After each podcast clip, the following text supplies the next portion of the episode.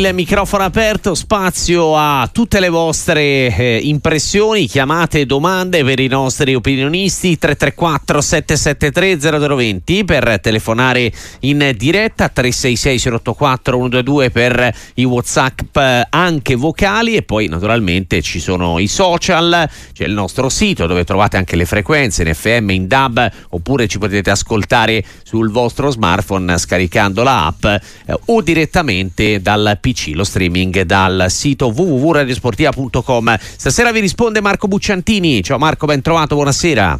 Ciao, ciao, buonasera a tutti. Eccoci con Ivan da Venezia. Buonasera a te.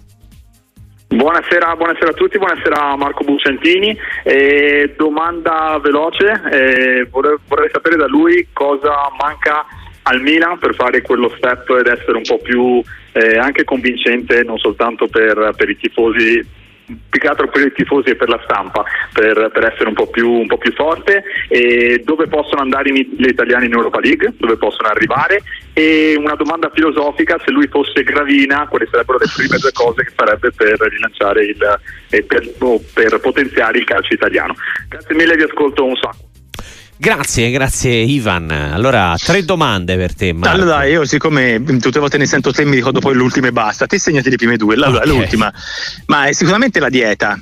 È stata proposta in modo, purtroppo la proposta è arrivata dalle squadre di VIP del calcio italiano, no? le più importanti. Quindi una proposta che secondo me andava politicizzata, nel senso che bisognava creare un, eh, un, una, un, una, comunità di intenti, fare un po' di politica, diffonderla, era giusta, cioè quella di dimagrire la Serie A, secondo me dimagrire anche la Serie B, dimagrire soprattutto la Lega Pro che è sproporzionata, la cosa più sproporzionata che c'è, avere meno squadre nel professionismo, quindi avere più competitività nei campionati di Lega Pro e Serie B, che sono quelli dove tra l'altro giocano molti italiani. E quindi va bene per tutto il sistema.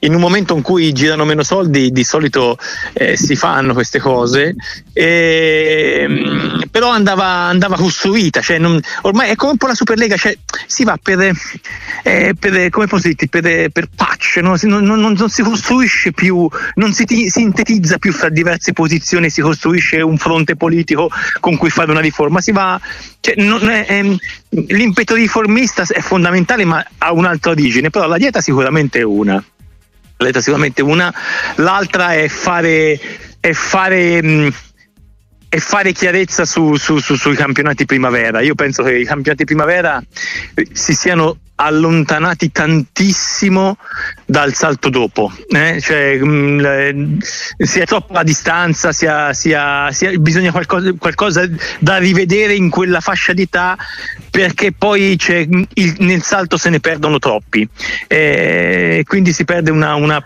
parte fondamentale per il valore del sistema e anche per l'economia delle società, perché i ragazzi che crei, che alleni, che, alleni, che cresci, eh, sono il valore maggiore che puoi avere, no? perché sono quelli che hai fatto grosso modo il più delle volte comunque a zero. Eh, poi ci sarebbero anche tante piccole cose, quindi sono la, la, storia del vincolo a me non va giù, cioè, la devono rivedere, eh, anche a Bodis ha preso come incarico di rivedere questa storia del vincolo, cioè eh, lasciare la possibilità a chi i giocatori le cresce di, di, di, di farci un po' di cassa, perché sennò eh, per, per tutte le società eh, di rango inferiore che, che, che, vivono nello scoprire del talento, nel difenderlo, nel far giocare magari anche gli italiani. Così poi diventa troppo difficile. Vai con le prime domande perché non mi ricordo niente. Allora, la Milan, prima la era sul Milan, Milan, Milan. Sì. cosa gli manca allora, diciamo, per il salto di qualità?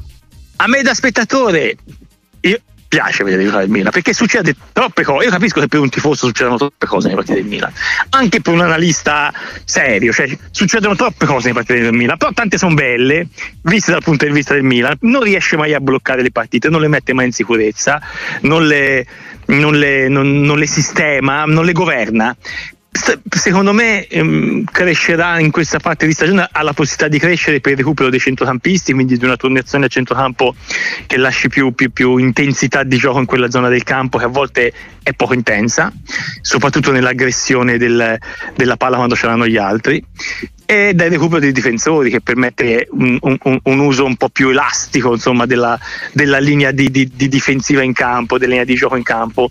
La, a que, queste due cose possono dare più compattezza alla squadra che si ritrova un po' di compattezza, poi srottola bene, una squadra che a me piace quando viene avanti, no? quando trova il modo di farsi spazio anche dentro la prevedibilità dell'azione di alcuni giocatori fondamentali come per esempio, come per esempio Leao. Eh, non lo so, poi magari è una squadra che nasce forte ma con alcuni difetti. Eh, di, di, di, riempimento agonistico della partita. Secondo me il Milan questo limite ce l'ha difficile magari da superare, no? magari sono giocatori così, sono giocatori che sono anche arrivati al, al, massimo del loro rendimento senza togliersi questo limite. E può darsi che ce l'abbia, però eh, succedono tante cose nei partiti del Milan, eh, paradossalmente il Milan ha il tarlo di farne succedere meno, ci sono squadre che, che, che, impostano la partita per far, farne succedere poche. E il Milan invece ne fa succedere troppe. E poi l'altra era sulle italiane in Europa League, come le vedi al di là del Milan?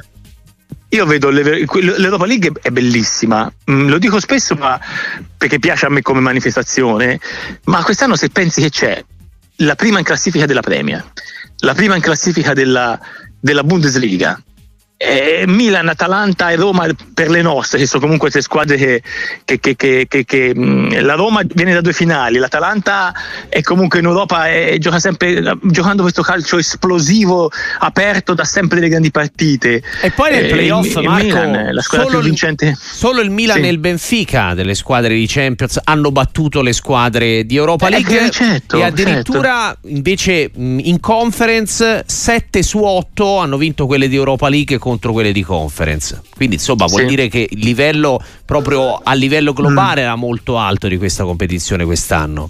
Sì, sì, no, ma, ma, ma, guarda, il fatto che ci sia Liverpool e Leverkusen per come stanno giocando Liverpool e Leverkusen eh, già ti dà, eh, ti dà, un top in questa competizione. Quindi, però le nostre hanno delle chance, magari queste due squadre sono più forti, lo sono ora. Bisogna vedere cosa succederà a, a, alla fine, quando magari si incontreranno, perché tanto la invitate nel primo giro di incontri, magari i, i, i prossimi poi si fanno aprile, poi maggio, bisogna essere, trovare un picco di condizione quando ci saranno queste partite qua.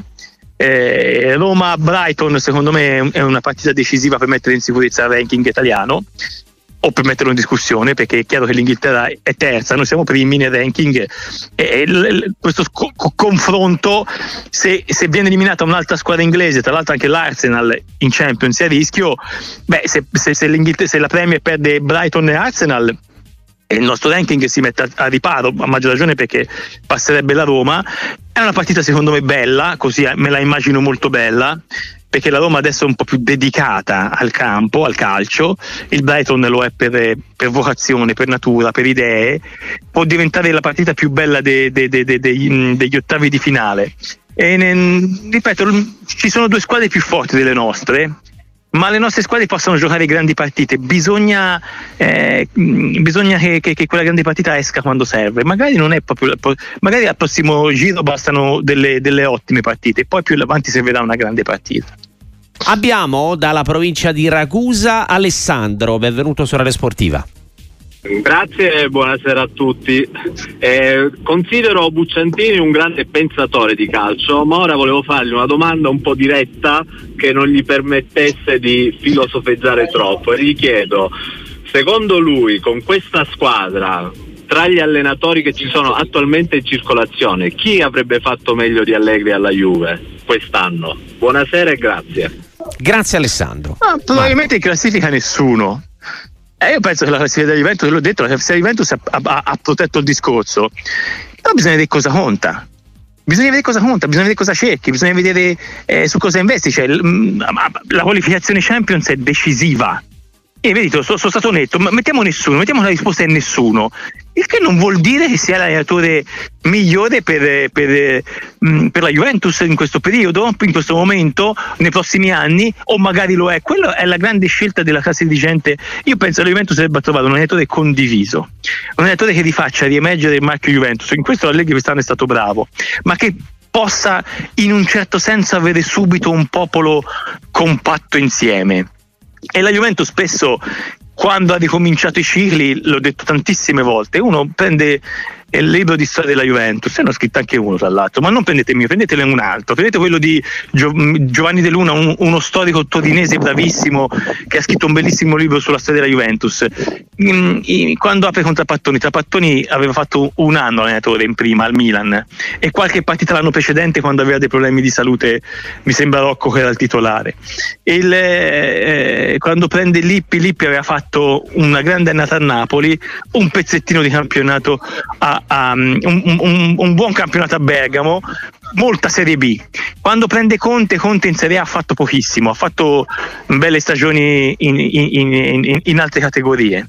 Eh, cioè la Juventus sceglie uomini con cui da timbrare, da, mar- da marchiare, eh, scende, sceglie uomini da farli diventare juventini perché poi vince sempre la Juventus. Quello vale anche spesso per i giocatori nel caso della Juventus.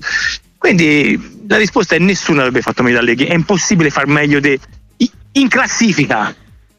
Mi, mi permetto di dire che non conta solo la classifica, conta anche cosa lasci, eh, l'impressione, il, il, il, il discorso, la, conta anche la narrazione di una squadra che puoi fare e quest'anno della Juventus abbiamo potuto dire che era un miracolo e secondo me bisogna arrivare a, a un punto di dire che non è un miracolo ma è un'espressione calcistica per cui è naturale anche avere un'ottima classifica.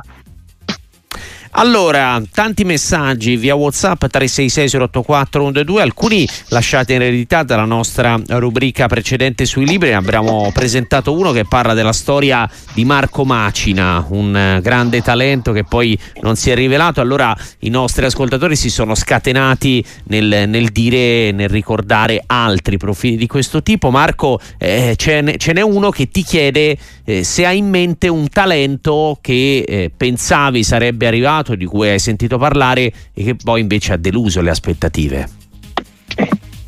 No, non così, così eh, di una finezza come, come, quello che avete raccontato, nel senso che qui si sta parlando di, di, di, di, talenti inespressi da subito, ma la storia del calcio è piena di queste figure romantiche. Il discorso, secondo me, su, su queste cose è che un talento inespresso ha due vie, secondo me. Intanto si arriva a un certo eh, arrivato in Serie A, ha fatto 200 partite in Serie A, certo poteva essere più forte, però secondo me quando arrivi a quel livello lì eh, non so se sei stato un espresso, può darsi che la tua carriera non sia stata quella che valeva, però il talento inespresso vero è quello che nemmeno ci arriva all'occasione, è quello che si perde prima. E allora ci racconta solo una cosa, che il talento è molto più sfaccettato di quello che sembra. Il talento non è solo tecnica, il talento più importante per uno sportivo è sapersi migliorare, sapersi migliorare giorno per giorno con un capitale iniziale che non ti fa partire alla pari degli altri. Però poi se uno che lavora di più ti rimonta, ti sorpassa, ti stacca, ti lascia lì, que- quello è un talento. Poi c'è il talento fisico. Lo sport è, è fatto da atleti, cioè, quello, quello, era fortissimo, ma si è spaccato tutto tante volte. Quello era fortissimo, ma ha avuto 12 stiramenti in carriera. Eh, ma muscoli, ma lo sport si fa con muscoli. E quello è un talento più invisibile, perché quello tecnico è sfacciato, evidente, è visibile. Ma i grandi fuori classe del calcio erano anche giocatori che ti facevano 60 partite l'anno. Erano giocatori che dopo un infortunio tremendo, tornavano forti in sei mesi come prima, perché avevano anche quel, cioè, quelli che hanno lasciato un, un'impressione indelebile nella storia del calcio perché hanno ripetuto per tanti anni e non tutti facevano la vita d'atleta, eh, ma avevano una fibra d'atletica, come posso dirti, no? che gli permetteva comunque di esserci. O un, o un, una, o un altro aspetto, la mentalità ma quanto è importante la mentalità, la personalità. Cioè, se tu sei un giocatore che può dare 10, è una testa eccezionale, in campo dai 11, se, se sei uno che può dare 15, ma sei debole di testa e dai 10, hai dato meno di quell'altro. Tante cose, tante cose che mi hanno sempre fatto pensare che il talento sprecato è un cantuccio comodo dove alcuni si pongono per farsi raccontare bene. E in realtà forse se per talento intendiamo una cosa più ampia, non c'era tutto questo talento. Ora poi se poi mi, mi parli di, di il mio amico Federico Ferrer ha scritto un libro su Palpacelli, quando parlo con Canè, con, eh, con, gli altri tennisti della sua epoca di Palpacelli mi raccontavano che sembrava Le Conte. E poi non ha mai giocato una partita, non ha mai giocato una partita, aveva questo mancino questa velocità di esecuzione eccezionale, ecco quello non l'abbiamo mai visto, quello è un talento sprecato, però aveva, aveva, aveva grandi colpi ma quanto gli mancava se non è mai arrivato a giocare una partita ufficiale? Ecco, questi, questi secondo me sono bellissime storie, bellissime storie da raccontare. Non lo so se poi è talento sprecato. Con eh, Filippo Banfa, Stefano Fantoni, c'è Alessio Pinna in regia, c'è soprattutto Marco Bucciantini che risponde alle domande degli ascoltatori 334 773 0020. Abbiamo in linea da Sassari Paolo, benvenuto, buonasera. Eh, ciao ragazzi, come sempre complimenti per tutte le vostre trasmissioni. Eh, vorrei fare una domanda molto pratica di tennis al, nostro, al vostro ospite Bucciantini. Eh, io premetto che ho 57 anni e quando ero ragazzino io praticavo il tennis poi un ortopedico mi disse che non lo potevo più praticare perché avevo una scoliosi con una spalla un po' più marcata rispetto all'altra. E quindi mi imposero di fermarmi e ora dico non è che, hanno perso, non è che si è perso un po' di classe ovviamente ma eh, volevo sapere se è ancora così questa cosa eh, secondo il vostro ospite eh, e niente, così è un consiglio anche per chi vuole praticare tennis e ha problemi di scoliosi come ce li ho avuti io da ragazzino. Grazie, vi ascolto per radio, ciao, grazie. Grazie a te Paolo. Allora Paolo, io quando ero ragazzino avevo la scoliosi, andai dal dottore che mi mise eh, a tavola, no? per vedere a tavola nel senso mi piegò, volevo dire a 90 gradi ma è, è brutto, so, so, so, suona male, cioè, cioè, per, per capire, devono controllare quanto è dritta la schiena, questa schiena gira un po', c'è un po' di scoliosi, mi Sta raccomando in io... piscina. Sì, ma detto, il nuoto è, è Eh, sicuramente un è lo sport, è lo Anche sport più equilibrato. e mi, mi raccomando, non faccia tennis. E io ho giocato a tennis tutta la vita perché mi piace giocare a tennis. Poi c'è stato dei momenti in cui mi sono anche un po' eh, fanatizzato nel giocare a tennis, in cui mi ero preso anche la testa da fit, volevo scalare le classifiche, eh, andavo a giocare i tornei a- al Tuscolano pensando a Wimbledon. Eh, poi ho capito che era difficile arriva da Wimbledon. 4-1 si può arrivare eh, se, se parti da lontano. Quelli bravi ovviamente si mettono a ridere perché magari anche un terza categoria. Però insomma per dire ho giocato a tennis. Dall'altro oggi con il rovescio a due mani. Sai noi siamo cresciuti con il braccio di Vilas. Il braccio di Vilas secondo me ha spaventato i dottori e le mamme. Eh, perché vedevano questo braccio sproporzionato e pensavano che il tennis facesse venire sviluppasse a metà. E una volta si giocava anche tutto con una mano eh, si caricava molto eh. Beh, adesso già con il fatto che si gioca a rovescio a due, mani almeno metà del gioco è, è colpito con un equilibrio anche no? cioè ti, ti fa usare tutti e due gli arti. In generale basterebbe fare anche altre cose basta fare delle terapie compensativi Lo il tennis è uno sport eh, che, che- che- che- costruisce secondo me molto bene il fisio. Però pensa quanti ne hanno bloccati con la scoliosi. C'è stato un buco da Panatta a, a, a Sinner. Eh magari è, colpa dei dottori che ti fermavano per la scoliosi perché siamo già tre io, te e Paolo che ci hanno detto di non fare tennis per la scoliosi a me il tennis piaceva tantissimo eh. cioè, lo- l'ho fatto clandestinamente Anche cioè, io ci poi- gioco ancora comunque, quindi... eh, dai, lo si vedi, eh, capito, però, eh, però, però capito, la eh. cervicale.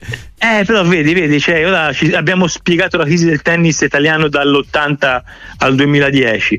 Una, mm, una, oh, sai mentre ero in pubblicità, stavo guardando talenti spiegati del calcio, mettevo quelle cose subito, le 10 classifiche, abbiamo un po' di italiani, c'è Cassano è, è- è primo in tante classifiche, poi c'è Gascogna, nel calcio, Cassano è primo in tante classifiche, ma un talento, un giocatore che gioca campionati d'Europa, Eh, mondiali, nel Real. Madrid, come fai a dire che è un talento sprecato? È un talento, è un talento con, con delle lacune. Che però grazie a quel talento e, e nonostante quelle lac- lacune è riuscito a fare partite bellissime, partite sognate, non sprecato. Ti ha fatto vedere tutto quello che aveva di talento. Questi giocatori te l'hanno fatto vedere tutto, Adriano. Tra l'altro hanno fatto vedere anche dei limiti e i limiti fanno parte dell'interezza di, di un uomo che se non riesce a migliorarsi con lo sport non ha quel talento lì, non arriva in, in cima. Ma per me il talento sprecato sono quelle storie bellissime che raccontate con questi libri.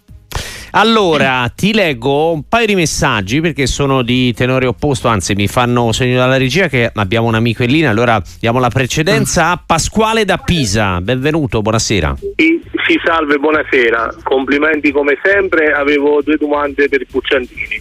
La prima ehm, eh, riguarda rigu- mi, mi attacco al suo discorso che ha fatto sui giovani, sui campionati primavera. Io sono stato a vedere tre giorni fa la partita della rappresentativa di Serie D alla Viareggio. Al di là che non, sono, non c'è nemmeno una squadra italiana in, nelle quattro semifinaliste ed è una cosa, è una cosa secondo me che non va bene, ma ho visto questi ragazzi della rappresentativa di Serie D che in teoria dovrebbero essere il futuro giocare con una svogliatezza assurda, invece c'erano questi ragazzi della squadra nigeriana, non mi ricordo il nome, che si vedeva proprio c'erano un entusiasmo e una voglia di giocare e di, di dare il massimo. E questa cosa un pochino mi ha fatto riflettere, che comunque ho 30 anni, dico se un ragazzo di 18 anni io gioco all'amatori e do il massimo, sto ragazzo che c'ha tutto si, si, vedeva proprio che erano senza, senza quell'appeal, senza quel, quel mordente ecco, che serve per qualsiasi partita si gioca. Quindi volevo sapere un attimo un'opinione su questa cosa e poi io, io sono tifoso del Milan. Io Pioli cerco di guardarlo, di riguardarlo, gli, voglio, gli do un'opportunità, ma io non ce la faccio. Secondo me lui, cioè il ciclo Milan è finito e spero che la società se ne renda conto. Grazie mille, buonasera. Grazie a te Pasquale. Marco. No, il ciclo Milan è finito. Mm. Mm. il Milan potrebbe, vediamo che vince la stagione, magari fa 15 punti più dello scorso anno, magari vince l'Europa League e poi po- possono decidere che è finito il ciclo di Pioli al Milan, che dopo tanti anni ha dato tutto quello che poteva dare, o possono decidere insieme. È stato un uomo f- fondamentale e decisivo nella storia recente del Milan per riportare il Milan ai trofei, alle partite che contano, dalle, dalle, quali mancava per un po', in un momento di transizione societaria. Mentre Pioli faceva l'allenatore sono cambiati 7-8 dirigenti nel Milan. Non è facile fare calcio in queste condizioni. Pioli è stato un punto di riferimento. Io intanto vorrei che intorno a Pioli ci fosse un discorso più sereno e più onesto. Poi uno può criticare, può vedere, mh, mm, può esprimere la sua, può pensare che il Milan quest'anno potesse fare di più. Io mh, mm, l'ho già detto prima, in campo il Milan fa accadere molte cose, forse troppe. Per un giudizio sulla fine di un ciclo che può essere anche a prescindere dai risultati, però la stagione la voglio finire.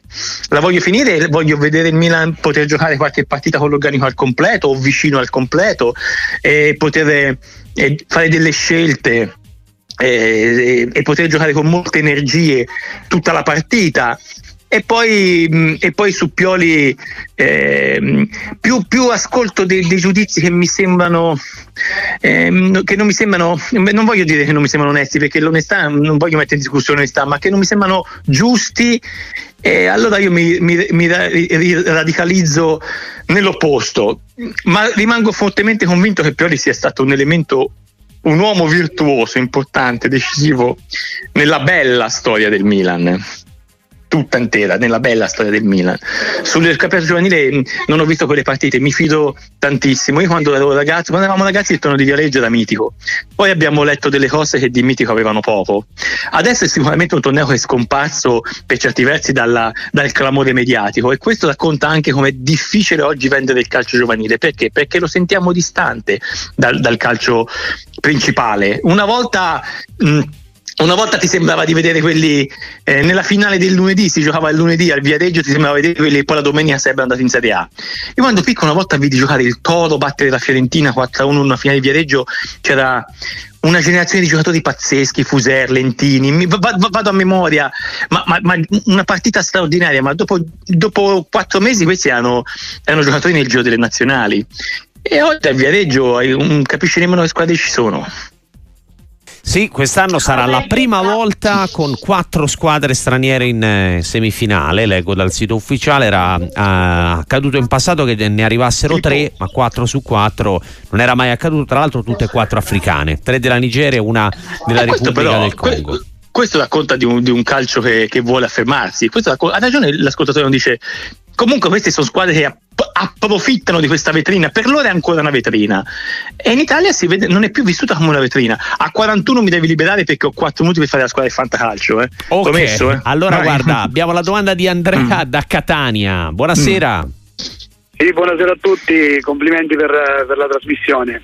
Eh, vi, ascolto, vi, ascolto, sempre. Volevo fare due semplici domande. La prima, secondo voi, se Allegri dovesse vincere la Coppa Italia e si dovesse qualificare per la Champions League, potrebbe rimanere oppure, visto che si è parlato tanto di Tiago Motta, si potrebbe cambiare lo stesso?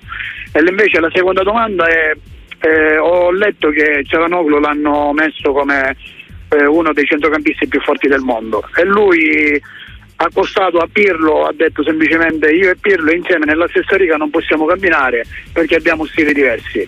Non pensate che si sta gasando troppo, è fortissimo, questo non ci piove, però penso che si sta caricando un pochettino troppo di, eh, non lo Ok. so, troppo arrogante. Grazie Andrea per averci No, chiamato. arrogante non mi sembra, anzi mi sembra che ha sempre una misura anche in quello che dice. È un giocatore che in questo momento è migliorato molto, trovandosi questo nuovo ruolo, bravo l'allenatore a intuirlo, eh, bravo lui a, a capire di poterci stare addirittura ad avere chance di giocare di più, di, di avere più efficacia, di avere più tempo per, per che, per mostrare quello che sa fare bene in calcio, cioè il governo del ritmo di una partita, delle linee di passaggio, la personalità. Il, ehm, poi Pirlo per me è stato per, per 15 anni il miglior centrocampista del mondo, quindi faccio fatica a avvicinare. Quando sento dire sempre il nuovo Pirlo, ma lasciate sta. Ma lasciate sta, cioè, il, il- il nuovo Pirlo ditemelo dopo, non me lo dite quando uno ha 18 anni, ditemelo quando ne ha fatti 35, ne ha giocati 17 come Pirlo, se, sta, se era, è, è- è il nuovo Pirlo, Ah, se ci ha fatto vedere il vecchio Pirlo, noi siamo, stiamo sempre a paragonare. Ciala si è messo in un posto dove si era già messo Pirlo e dove oggi si può mettere quello che un tempo pensavamo essere il numero 10, il fantasista, quello di qualità, quello che nella forz- nei forzionati ritmi della tre quarti dove ormai emerge il giocatore di inserimento, o l'ex attaccante che si aggiunge all'attacco o il centrocampista che ha la gamba da andare dentro. È difficile oggi che il 10 vecchia maniera emerga sulla tre quarti, gioca davanti alla difesa. È successo a tanti, anche Modici parte così, anche Gundogan. Anche Ciala, eh, come è successo a Pirlo, questo sì, eh, eh, lì scopriamo finalmente che un 10 deve esse- sempre esserci in campo, se c'è è meglio. Non è più dove eravamo, dove eravamo, dove eravamo- dove eravamo- andavamo ragazzi noi, dove l'abbiamo sognato, immaginato, è qualche metro più dietro, ma l'importante è che ci sia sempre. Ecco, in, in questo sono grato a Ciala che ci ha ricordato che un 10 è fondamentale in una squadra, soprattutto se sa interpretare quella zona quella zona di campo. L'altra parte della domanda era su Allegri. Guarda, l'ho già detto, è incredibile come quando si parla di Allegri e della Juve bisogna sempre fare l'ufficio. È una domanda che non sopporto, lo terresti, lo manderesti via. Fate l'ufficio di collocamento, io analizzo le partite. La Juventus adesso ha dei risultati deludenti, eh, ma non è diversa in campo a quando aveva risult- risultati esaltanti. Bisogna mettersi d'accordo su cosa vogliamo vedere nelle partite. Se vogliamo vedere il risultato, la classifica o, com- o cosa succede in una partita. Quindi cosa ti rispondo? Allegri può vincere la Coppa Italia e arrivare secondo in campionato con 85 punti e lo possono cambiare lo stesso e lo possono cambiare comunque. Può perdere in semifinale con la Lazio in Coppa Italia e arrivare un quarto con un punto sul Bologna in campionato e qualificarsi per la Champions se ci sono solo quattro posti o quinto qualificarsi per la Champions e lo possono ottenere comunque. È una scelta diversa che deve fare la classe dirigente della Juventus pensando a quale allenatore con cui condividere un allenatore condiviso con cui condividere e rilanciare un marchio che deve risalire.